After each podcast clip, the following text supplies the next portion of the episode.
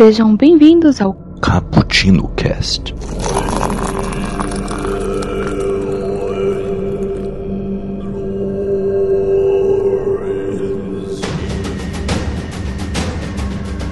Yo, galera que adora um cappuccino e ainda mais na Terra-média. Por quê?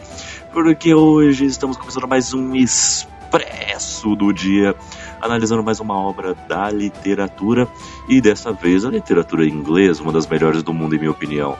E hoje vamos analisar um conjunto de obras, né? Duas obras que foram lançadas em um e dois em um, né? Foi um two-pack aí, né? Lançados nos anos de 1944 e 1945, Árvore e Folha, de nosso querido Tolkien. Sim, ele mesmo, aquele de O Hobbit, de O Senhor dos Anéis. Aqui ele expõe muitas coisas interessantes. Eu sou o Kaique e estava pensando com quem eu poderia começar uma aventura. Raquel, você topa? Ah, você tá falando, né? Eu estou aqui com ela, Raquel, se apresente. Eu sou a Raquel e eu passei a minha tarde, tudo bem que ainda nem tá de tarde, eu passei a minha manhã tomando um café com o Migalha. Ele estava em seu trabalho incessante de pintura? Ele estava entediado, porque o vizinho dele é um imprestável que sempre precisa de ajuda. Que beleza. Então vamos lá, galera. Árvore e Folha foi lançada aqui em 2013, tá? Pela editora Martins Fontes. Muitos livros do Tolkien e do C.S. Lewis também estão sendo lançados pela Martins Fontes, então fique de olho nessa editora. Esse volume, ele inclui... Fique de olho, mas lembre-se que essa editora é cara e normalmente não tem PDF. Se você for voltar para alguém, outra editora for fazer, volta também, porque essa editora é cara, normalmente não tem PDF, é difícil, gente. Não é uma editora. Fica aí uma crítica construtiva a vocês, Martins Fontes, por favor. Esse livro, ele tem 120 páginas, bem curtinho mesmo, tá, gente? E ele inclui um ensaio sobre contos de fadas e o conto Folha de Migalha. Em seu ensaio sobre contos de fadas, o Tolkien ele discute a natureza dos contos de fada e da fantasia, e resgata o gênero que alguns pretenderam relegar à literatura infantil. Isso é ilustrado de maneira hábil e refinada pelo conto Folha de Migalha, conto que narra a história do artista Migalha, Nigel, né, em outras traduções, que precisa fazer uma longa viagem. E é visto como uma alegoria à própria vida do Tolkien, quando ele estava escrevendo O Senhor dos Anéis. Ele demorou muito para escrever, ele era muito perfeccionista para a sua história estar perfeita. Tinha horas que ele chegava, hein, Kel, pra você ter noção, tipo, ele já tinha escrito 70% do livro, mais ou menos, aí ele via que alguma coisa não se encaixava direito, ou ele tinha que ter feito algo lá atrás, então ele começava a fazer o livro do zero, novamente. Nossa, doidão. Pra fazer tudo aquilo se encaixar. Ok, mas agora que eu percebi uma coisa, eu não tinha sacado que o nome dele em inglês é Mignola, então, ele é o Mignola, então, he is Mignola. Mas essa menina é meio besta. Sacou? É, entendi. Ai, meu Deus. Mas... essa Raquel, viu? Mas vamos lá, né? O John Ronald Royal Tolkien, ele é um cara que ele sempre quis passar através de suas histórias algumas mensagens, tá? Ele é um escritor, ele foi um escritor cristão, ele era católico e ele teve muita influência sobre outros escritores também. Ele também era um hábil linguista também, tá? Ele estudou linguística e ele se maravilhava bastante também com a linguagem celta antiga. Então ele pesquisou bastante sobre isso, tá? E aqui, começando a analisar um pouco sobre Árvore, né? Que é um ensaio sobre contos de fadas, que já foi lançado aqui também apenas como o sobre contos de fadas. Também foi lançado assim também por aqui no Brasil. Mas nesse primeiro livro aqui é legal que ele transparece tudo isso também em sua pesquisa, né? Pesquisando sobre a literatura fantástica, onde começou isso, né? Eu acho que a pergunta inicial que eu mais achei legal, que é essa questão, tipo... Por que contos de fadas, né? Por que esse fadas aí, né? porque esse contos aí também, né? Onde começou isso, né? Eu achei muito interessante isso, né? O que você achou sobre esse começo de pesquisa dele? Ah, o começo... Essa parte eu ainda não achei tão interessante quanto que veio ao decorrer. Uhum. Mas é muito interessante o estudo do Tolkien, porque ele pega em coisas que ninguém nunca parou pra pensar. Uhum. Você sempre falou, conto de fadas... eu não posso falar muitas coisas que serão mais pra frente, mas por quê, né? Por que contos de fadas? E eu acho interessante que ele dá por que é dado assim os contos de fadas. Porque eles sempre são tratados como uma coisa infantil, uma coisa superficial, uma coisa sem importância. Acho muito interessante do Tolkien e... sei lá, ele é sensacional. A escrita dele é excelente, né? Ele tem uma desenvoltura que, ao mesmo tempo que é profunda, que tem uma certa complexidade ali, ele faz tudo aquilo de maneira simples, né? É tudo tão sutil, tudo tão leve, é uma leitura leve. Você lê e você tá encantado. Eu me percebi, eu tava sorrindo lendo, porque ele escreve muito bonito. É uma coisa como ler versos de uma criança. É uma linguagem pura, uma linguagem bonita. É simples, mas ao mesmo tempo é elegante. Exatamente. Eu acho que esse é o adjetivo que eu acho que é o mais propício para ele. Elegante. Eu acho que tá muito então, e uma coisa que ele vence muito nesse tipo de livro do C.S. Lewis. Uhum. Porque o C.S. Lewis, quando eu li Os Quatro Amores do C.S. Lewis, que é um livro descritivo também, né? Uma narrativa. Uhum. E o C.S. Lewis, na descrição, eu fiquei irritada com ele. Eu passei a maior parte do livro irritada. Enquanto o Tolkien, eles podem ser amigos, mas o Tolkien é melhor. Fazer o quê, né? Fazer o quê? E é legal também sobre o Árvore, que é essa questão que ele começa a pesquisar, analisando criticamente os contos gregos, nórdicos, bretões. Ele é legal quando ele começa a pegar as primeiras narrativas que ele considera como fantásticas, né? E uma das primeiras que ele analisa é a história de Beowulf, inclusive. Os contos que eram escritos por bardos nórdicos. Então é bem interessante sobre o que ele consegue tirar dali, né? O que significa cada elemento, sabe? Eu acho isso muito legal porque a gente comentando, né, em off, né, que é essa questão de história, né? O que você quer escrever. E eu penso muito como o próprio Tolkien ele fala sobre esses contos de fadas, né? Esses contos fantásticos, que é o seguinte: quando a pessoa quer contar uma história, ela quer dizer uma coisa, né? Ela quer dizer algum elemento sobre a sua sociedade, sobre a sua filosofia, sobre a sua mensagem que você quer passar para quem está ouvindo, através de cada elemento que está na história, sabe?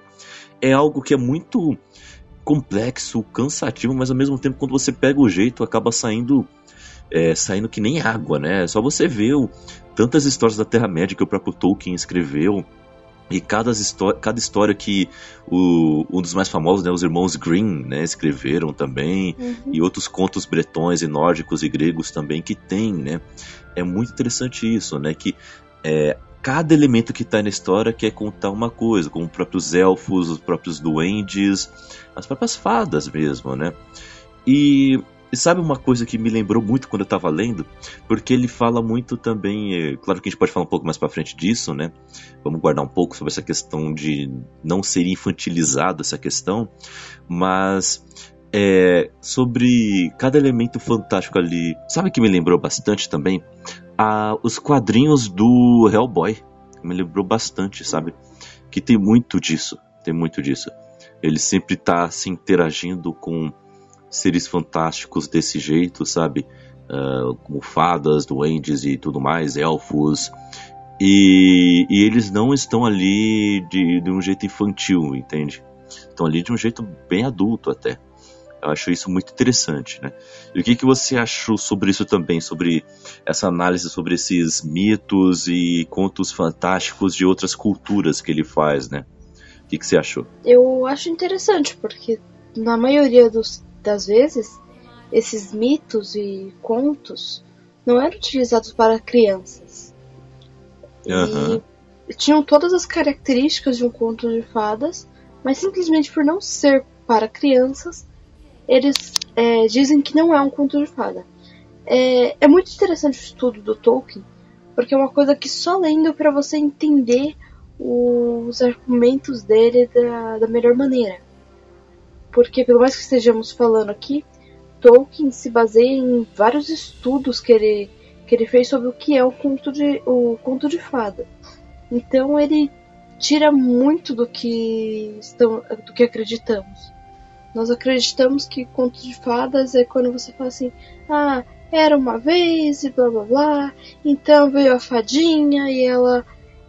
e você, por vezes, duvida.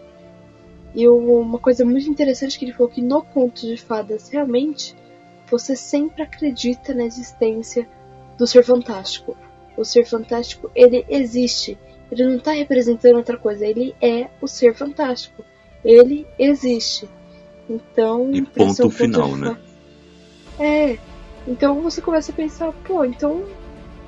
A Chapeuzinho Vermelho, ela realmente conhece o lobo mau. Você não pode pensar, o lobo mau representa... algumas pessoas pensam e pode até representar. Mas naquele momento, ele existe. Ele é o lobo mau, ele é uma ameaça real. Você tem medo do lobo mau. Então, essa é a característica do conto fantástico. Assim como... Assim como se for perceber em Harry Potter, tudo é real, tudo dado como muito real. Então você não fica... ainda tem aquele embate de existir, não existir, de se esconder. Mas na maioria do... Mas tem características de contos de fadas também. Tem, exatamente. E é legal que ele fala que os contos de fadas eles têm três faces. Uma é a mística, que é voltada para o sobrenatural. A outra é a mágica, onde é voltado para a natureza. E tem o espelho, onde tem muito desdém e compaixão ao mesmo tempo, onde é voltado para o homem, né? E ele, usando também a analogia de outras pessoas que também pesquisaram um pouco sobre isso, ele fala sobre essa questão do caldeirão, né? Você vai misturando um pouquinho de cada elemento dessas três faces para ir fervendo lentamente no fogo, né? E é muito legal que ele vai também tratando de alguns estereótipos também que tem sempre nisso, né? Sobre como, por exemplo, a questão do amor à primeira vista, ou felizes para sempre, ou era uma vez, né? Ele vai tratando sobre isso também, né? Por que tem isso, né? Quando começou a ter isso, né? Isso é bem interessante, né? E ainda mais a questão de desmitificar muitas coisas, né? E inclusive todas essas histórias ele fala que para ela ter sucesso ela tem que despertar o desejo, né? O desejo de você querer investigar mais sobre esse universo também, né? Por que você acha, Kel, que essas histórias elas começaram a ser mais tratadas desse jeito um pouco mais leve, né? Como por exemplo o próprio exemplo que você trouxe, essa questão do Chapeuzinho Vermelho, né? Na história original não tem... Não é da, ela virou um menino, do Chapeuzinho Vermelho. Da Chapeuzinho Vermelho, desculpe. Desculpe. Por exemplo, não tem o caçador no conto original, né? No conto original, ela realmente morre. Ali o lobo mal come e acabou a história. Numa história posterior que vê o lobo mal e abre a barriga do lobo e a Chapeuzinho. O lobo mal... Espera... O lobo mau vem e abre a barriga do próprio lobo. Não, o caçador abre a boca do lobo mau. Dessa vez eu não falei errado, não. Falou assim, tá gravado, Kaique, tá gravado. Bom, se eu tiver falado errado, me desculpem. Mas o caçador abre a barriga do lobo mau e tira de lá Chapeuzinho, entendeu? E depois vem outra versão ainda mais leve que o caçador chega antes do lobo mau comer a Chapeuzinho ainda. Então... E retira a malvazinha. Exatamente.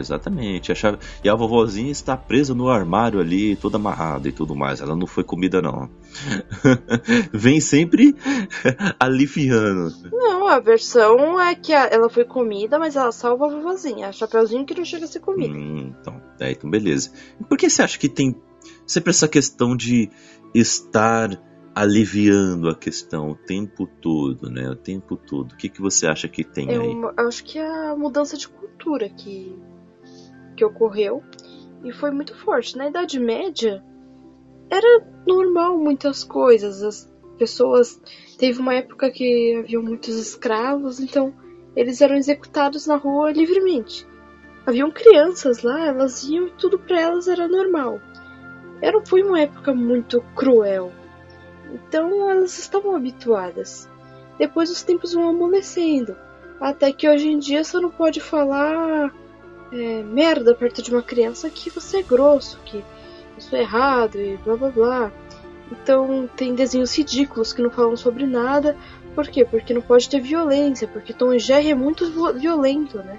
Que, quanta violência tem. Violento. Então os tempos vão minimizando. E surge uma... E eles...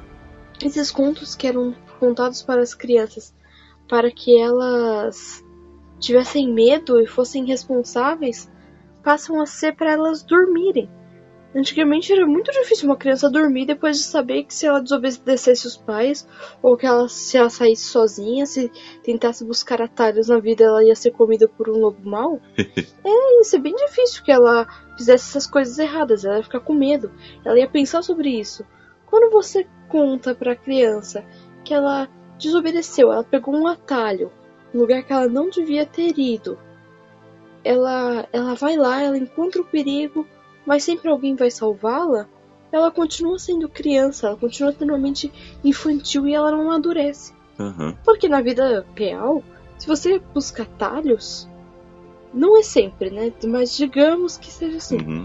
Quando você busca atalhos, uma hora vai chegar algum lobo, algum problema, e você não vai conseguir resolver, você vai se ferrar. Exatamente. Se ela... Isso é verdade. Mas se você diz pra ela que sempre vai ter alguém que vai salvá-la e que tudo vai dar certo no final... É complicado. Aí que tá o problema, né? Aí que tá o problema. Realmente. E aí você perde uma outra característica dos contos de fadas, que eles têm... Uma lição que deve ser dita. Nesse caso, a lição não é muito clara. Ela existe, mas esse final feliz né? Não deixa ela tão impactante. Exatamente. E é legal que ele traz também uma formulazinha, né, para a fantasia, né, ele, ao definir, né. Ele fala que a arte subcriativa, somada à estranheza, multiplicada com expressão, dividido por imagem, que é a imaginação. Olha só que beleza. E fazendo isso, né, porque, assim, tentando destrinchar cada elemento aqui que ele está dizendo, né, porque ele define durante o livro. E é legal você ver como é que ele define isso, mas Raquel me ajuda também a lembrar disso. A arte subcriativa é simplesmente a questão de você estar criando algo novo. A estranheza, que é aquele elemento sobrenatural, aí vem a expressão, onde é o que você quer dizer, e a imaginação, para você poder tornar tudo aquilo real, né, entre aspas, né? E a partir daí você consegue fazer um elemento fantástico, né, através da fantasia, né? E ao falar sobre isso, é legal que ele cita até um livro de ficção científica que falamos recentemente aqui, que é A Máquina do Tempo, né? O que você acha? Ele cita muito A Máquina do Tempo, achei sensacional isso. Que ele fala que ele está comparando a algumas coisas que dizem ser contos de fadas que ele nega ser contos de fadas. Porque na hora que os contos de fadas verdadeiros começaram a ser amenizados, eles começaram a fazer muito sucesso e começaram a virar história para a criança dormir. Então, todo mundo lia para as crianças dormirem. Então, inventaram outros contos que ele fala, não estou julgando pela qualidade, podem ser bons, mas não são contos de fadas. E eram vendidos como contos de fadas. Ele fala que é o livro da capa verde, o livro da capa vermelha, e assim eles eram vendidos, o conto de fadas de tal capa. E ele diz que não são contos de fadas. Explica por que não são contos de fadas. Na maioria eles são fábulas e tudo mais. Então, e ele fala da máquina do tempo. ele fala que os Eloís e os Mordorks têm mais de fantásticos do que muitos desses personagens. Exatamente.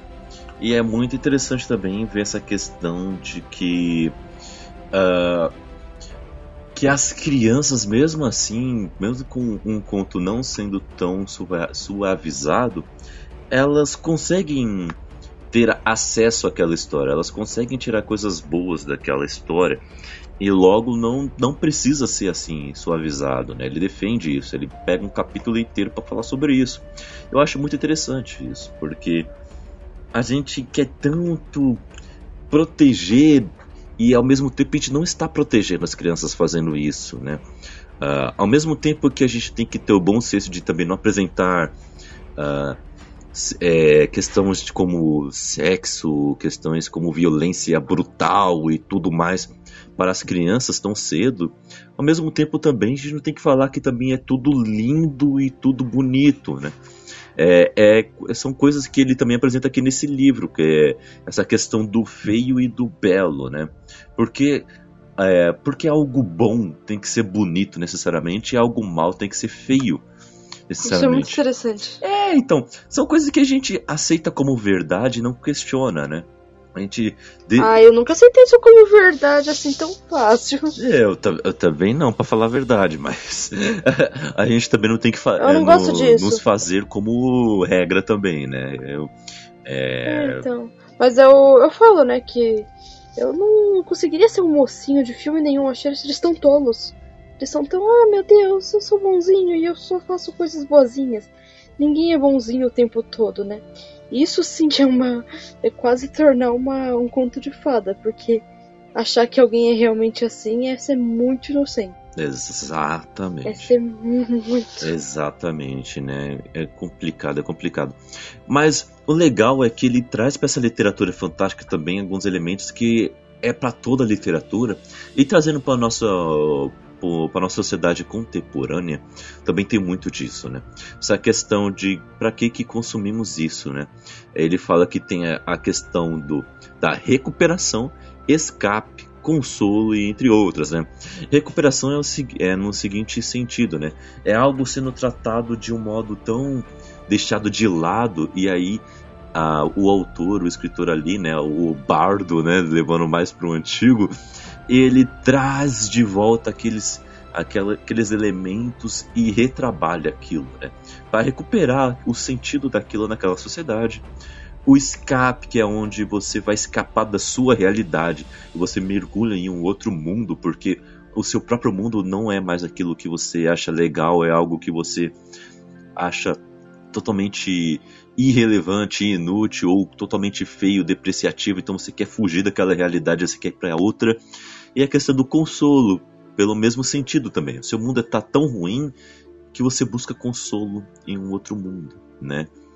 E é legal porque, se a gente trazer para os nossos dias, você está consumindo aí jogos, você está consumindo redes sociais, buscando uma outra realidade que não é a sua. Já parou pra pensar nisso? O que você acha sobre isso, Kel? Antes eu tenho que fazer um comentário. Diga. Eu odeio quando você fala exatamente em qualquer cast. Eu sempre fala isso, sempre esqueço de dizer. Como eu odeio quando você fala isso. Ai, me distrai, porque eu odeio. Para de falar exatamente. Não, nada é exatamente. Desculpe. Então. Mas algumas coisas são exatamente. Mas desculpe. Não, toda hora é exatamente, eu não aguento. Desculpe. Então. Sobre as redes sociais, elas realmente acabam se tornando um verdadeiro conto de fadas. Ninguém tá feliz o tempo todo.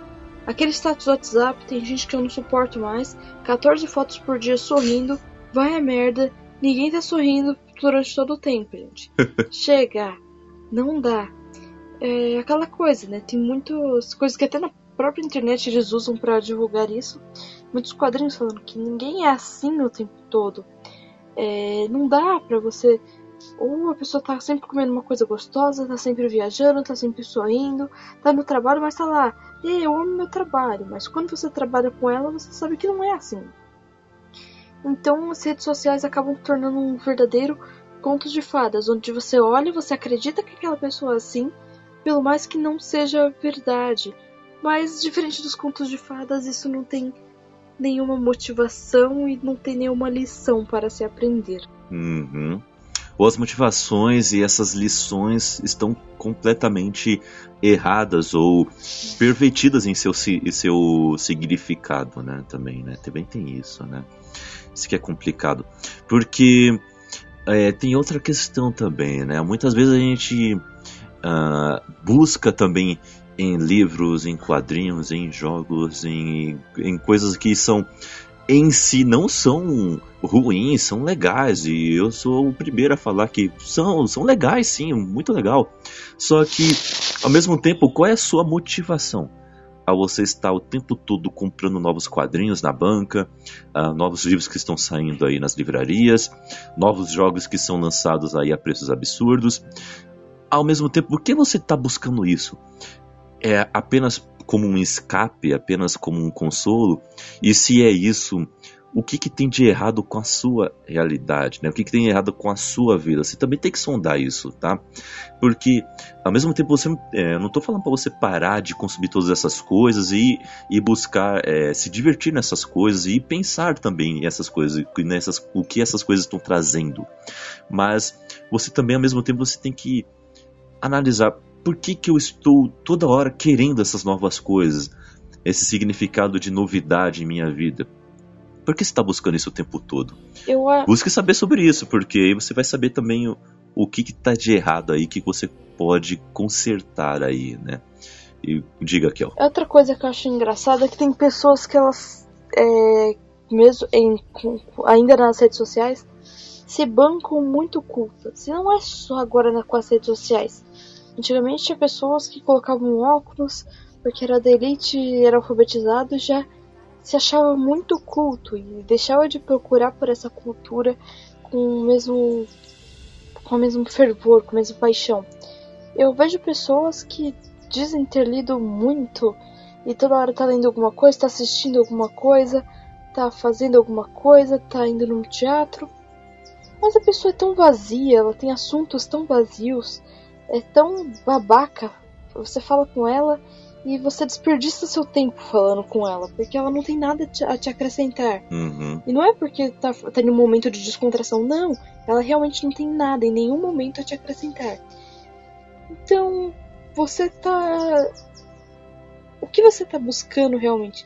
Você tá buscando conhecimento ou você tá buscando uma prateleira cheia?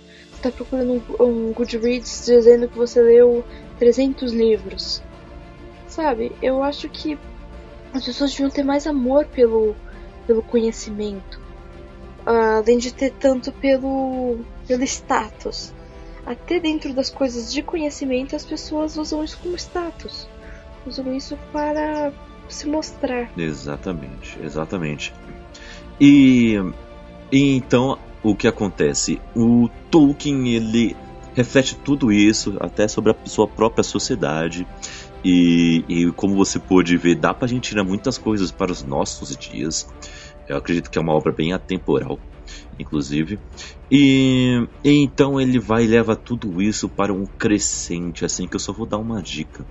Tem uma parte que ele fala assim: fazemos tudo isso em nossa medida e a nosso modo derivativo, porque somos feitos, e não apenas feitos, mas feitos à imagem e semelhança de um Criador. Então aí ele já vai bem a fundo. Por que criamos coisas novas? É porque fomos criados também. Então isso é muito legal, que ele traz tudo isso com argumentos e traz tudo isso com exemplos, que você termina e você fala simplesmente uou! É excelente, né, Kel? Sim, eu gosto muito da maneira dele de explicar tudo isso, porque tudo isso fica tão claro, parece que você, mesmo tempo que você se sente um idiota por ele falar de uma maneira tão fácil, de tipo, olha, nós fazemos contos de fadas assim, ó, os contos de fadas estão ficando vazios porque nós estamos vazios, nós procuramos isso porque estamos vazios em nossa vida, a realidade, ela é muito dura. Então você precisa de um escape, isso não é só para as crianças, principalmente para os adultos, eles precisam de um escape, principalmente. Exatamente. E pra gente dói saber isso, né? Falar assim, nossa, eu sou tão inútil que eu não consigo suportar a minha vida e preciso de um escape. Uhum, exatamente. Exatamente. Aí que para de falar exatamente. Ah, desculpe. Bom, é isso aí, Kel, é isso aí, concordo com você. E assim, pra gente terminar essa parte do Árvore, eu gostaria de indicar aqui pra vocês o seguinte. Pegue o filho de vocês, ou você mesmo, se você não tiver um filho, e leia Hellboy. Leia Hellboy. Tem edições de encapa dura da Dark Horse, da Mythos Books, que tem livros excelentes. Eu e a Kel, a gente conseguiu aqui pegar 4 livros. Tem 2 de capas vermelhas, que são volumes numerados. Pegamos aqui o volume 3, O Caixão Acorrentado, e o volume 6, O Verme Vencedor. São histórias famosas. E tem a capas pretas aqui, que são outras histórias bem famosas dele, que tem A Casa dos Mortos-Vivos e tem o Tormenta e Fúria. Todos do Mike Mignola e são excelentes, galera. São excelentes e tratam de elementos fantásticos não tratados dessa maneira infantil. Façam o teste. Coloquem os seus filhos aí para lerem. Vocês vão ver, não vai traumatizar, na verdade só vai trazer algo a mais para eles, entendeu? E você mesmo leia, você vai ver o quanto que é bom e o quanto que vale a pena, ok?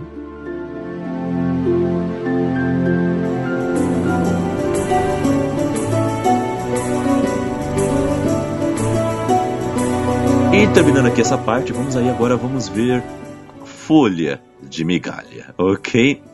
Este conto, ele fala sobre o Migalha, que ele está terminando a sua pintura, que é, na verdade, uma árvore, uma grande árvore, e ele se detém muito nos detalhes, né, das suas folhas e como elas se parecem e como elas são diferentes uma das outras ao mesmo tempo e tudo mais. Ele vai dando detalhes novos a cada momento para essa árvore. Ele acha que o tempo todo que não está suficientemente bom, e ao mesmo tempo ele acha que está ficando legal, e aí ele não consegue terminar. E ao mesmo tempo ele não consegue terminar porque ele quer ajudar outras pessoas também. Sempre vem um vizinho. Na verdade, ele não quer ajudar. Esse lugar tem uma lei que diz que você é obrigado a ajudar o seu vizinho. Se seu vizinho não tem condições, ele é meio... No caso dele, o vizinho dele é manco.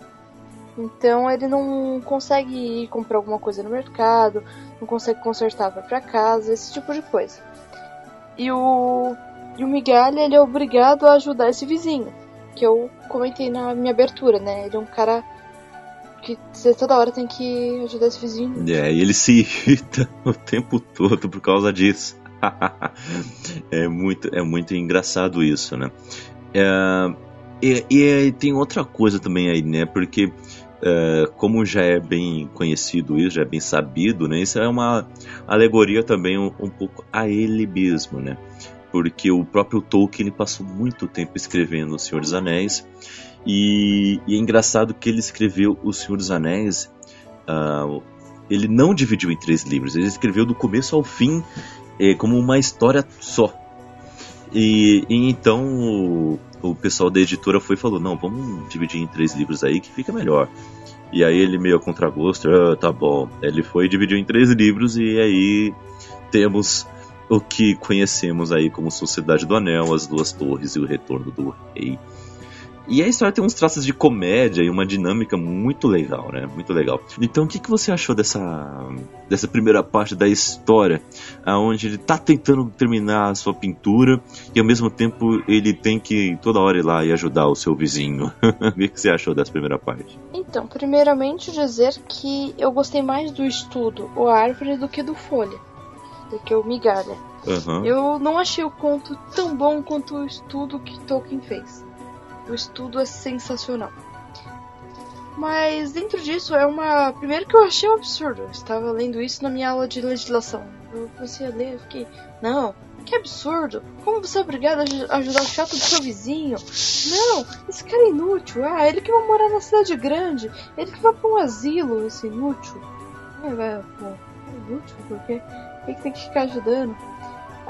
Ao mesmo tempo dá pra entender, porque como eu também escrevo mal, mas eu escrevo, dá pra entender isso dele ser perfeccionista. Ele fica assim, pô, tá bom, mas não tá bom, e eu acho que tá certo, mas não tá certo, essa insegurança, essa demora. Dá pra entender também.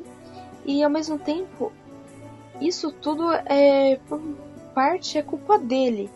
Mas ele põe a culpa toda no seu vizinho, né? Porque é mais fácil pra ele falar, ah, não, é culpa do meu vizinho que não me deixa trabalhar, do que as horas que ele deixa de trabalhar pra não fazer nada. Porque ele fica pensando muito na vida e deixa de trabalhar. Exatamente, exatamente. Kaique! Ah, desculpe, eu esqueço. Ok. É isso aí, Kel, é isso aí. E então acontece um ponto de virada ali. Não vamos contar muito, mas acontece o seguinte, que acontece uma tragédia com natural, né? Não é nada muito outra pessoa que fez, não, é uma tragédia natural, né? Que pode acontecer com qualquer um. E o seu vizinho, o paróquia, a sua casa, ela é quase totalmente destruída, né, Kel? Se eu me lembro bem. O telhado, isso. Exatamente. E as autoridades chegam na casa do Migalha e falam, mas por que você não ajudou direito o seu vizinho? Não, você deveria ter ajudado melhor. Então vamos pegar aqui coisas da sua casa para ajudar o seu vizinho. E ainda levam o Migalha e até mesmo o seu vizinho paróquia para um centro de reabilitação? Será que eu estou falando certo? Ou será que eu poderia falar desse jeito? Não levam paróquia. O Miguel, ele tá falando toda a história, que ele tem que fazer uma viagem, mas ele tá prorrogando essa viagem. Ninguém sabe para onde é essa viagem, ele tem que fazer nessa viagem, mas ele tem que fazer uma viagem e ele tá sempre deixando para depois a viagem. Sabe, deixando pro prazo máximo pra arrumar as coisas. Ele já podia ter feito, mas não. E nessa hora ele tá focado. Na hora que acontece esse desastre, ele vai lá, tenta falar com o pedreiro, com o médico, porque a esposa do paróquia também ficou doente. Então, ele tem que falar com o médico, também com o pedreiro. Ele não encontra ninguém, mas pede para ir lá visitar. Depois volta pra trabalhar no negócio dele, já fez a parte dele. Por causa de mau gosto, mas já fez a parte dele. Quando eles chegam lá, eles querem usar o desenho do... Eles pegam o desenho, o árvore, que ele tá tendo tanto trabalho pra desenhar aquela árvore, eles pegam e falam assim, não, isso aqui vai servir pra cobrir um pouco do telhado do paróquia. E são as autoridades, ele não pode fazer nada, mas ele fica doido.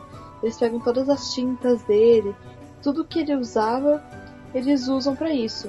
E ainda obrigam ele a fazer essa viagem. Ele acaba não levando tudo que deveria, porque já tem um carro e eles obrigam ele imediatamente a fazer essa viagem. E quando ele vai para esse centro de reabilitação, ele tem que trabalhar muito. Ele fica ocupado o tempo todo. Ele não tem mais esse momento de procrastinação dele, ou desse devaneio. Ele não tem mais. Ele fala assim, eu devia ter ajudado a paróquia. Depois ele começa a se arrepender realmente, falar, eu não teria ficado doente se eu tivesse ajudado a paróquia também. Porque se eu tivesse ajudado a paróquia antes, a esposa dele não teria ficado doente, eu não teria que ajudar ele depois, na hora que estava com chuva, e eu não teria ficado doente também. Então ele começa a pensar sobre tudo. É muito legal. E aqui, só para citar aqui um pedacinho do que ele fala durante o conto, ele fala assim, mesmo o pequeno Migalha em sua antiga casa era capaz de vislumbrar as montanhas ao longe, e elas entraram nas bordas do quadro dele. Mas como elas são de verdade, o que existe para além delas, só quem as escalou é capaz de dizer. É sensacional, assim, como ele faz essas alegorias, né? Com essa história, cada elementozinho quer dizer uma coisa nova, uma coisa diferente e única. Então é excelente ver isso. Essa história merece café expresso, não é verdade? Eu mais pelo estudo. Sim, o livro todo. Pra mim é café expresso. Eu dei café expresso pra ele, assim, dei 5 estrelas no meu Goodreads, mas por causa do estudo. O conto em si eu daria 4 estrelas. Uhum. Ainda é uma bela nota. Ainda é uma bela nota. Então fica aqui, ó, café expresso pra mim, um café expresso com chantilly, aquela cerejinha em cima, bem no topo, com aquela canela legal, entendeu? E inclusive se você quiser mais uma frescurinha, ainda coloca um pouquinho de rum ainda pra misturar, entendeu? Pra ficar elegante. Frescurinha? Uma frescurinha, Kaique. Pra ficar elegante. Não falei. Entendeu? E tome... Elegante, Kaique. Você tá errando, Kaique. Você tá errando. Sim. É elegante, sim. Ele jogou ruim em cima do chantilly. Alguém tá entendendo isso? Não, só não é em cima do chantilly. É no café, entendeu? Misturar com café, entendeu? Eu vou ter que passar a receita toda aqui? Ah, que coisa. É só passar certo que resolve. Ó, é café, ó. Vamos lá. Momento telecurso. Kaique, chega. Ó, você faz só o fala, café expresso acabou. Aí você Kaique, coloca café. Café expresso acabou, você coloca um pouquinho de chocolate, né? Depois você coloca rum. E aí você depois coloca chantilly por cima. Aí você... Antes de você colocar o chantilly, você pode colocar canela por cima lá. Aí você coloca o chantilly. Aí você coloca depois a cerejinha no topo, entendeu? E é isso aí. Kaique, espero que você corte isso desse cast. Ah, não vou. Que coisa ridícula. Ah, não vou cortar não, essa parte é legal. Ai. Bom, galera, e esperamos que tenhamos trazido coisas legais para o seu dia, que você possa ter absorvido grandes conhecimentos daqui, mesmo a gente falando... dando um resumo dessas duas obras que estão juntas em um livro único. Recomendo a vocês a leitura. Leiam, porque vale muito, mas muito a pena.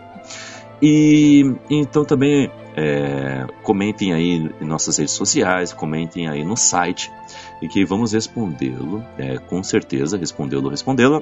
E mande e-mail para a gente. Qual é o nosso e-mail, Kel? cappuccino.btv@gmail.com. Isso aí, cappuccino com 2 P's e 2 C's, que é assim que se escreve cappuccino, tá? E também temos o nosso grupo no WhatsApp, onde você pode trocar umas ideias bem legais com a gente, tá? O link do nosso grupo no WhatsApp está aí na descrição do cast. E também fique de olho, porque toda segunda-feira temos um novo Expresso do Dia, e toda primeira segunda-feira do mês. Toda segunda-feira? Toda primeira segunda-feira. Não, gente, nem é assim. Ó, vamos falar a verdade. A maioria das segundas tem Expresso do Dia. Algumas tem 24 frames. É pra ser a primeira segunda, mas às vezes é a segunda, por vezes a terceira, por vezes a quarta. E aí...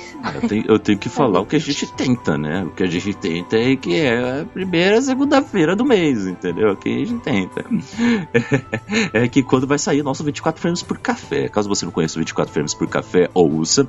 Pois falamos de cinema de forma técnica, ao mesmo tempo didática, para todos poderem saber como é que funciona o cinema. Mais uma arte aí que adoramos. Temos em toda quinta-feira temos o nosso Cappuccino Cast, que é o nosso podcast principal, onde analisamos cada vertente da nossa cultura nerd pop, tratada de um jeito descontraído, ao mesmo tempo cheio de conteúdo. Fique de olho aí, porque a cada semana um tema novo aí que você vai gostar. Compartilhe com o pessoal aí, dê umas estrelinhas bacanas pra gente no iTunes e recomende para um amigo, para uma amiga. Ficamos por aqui, fique com Deus e leia mais. Tchau!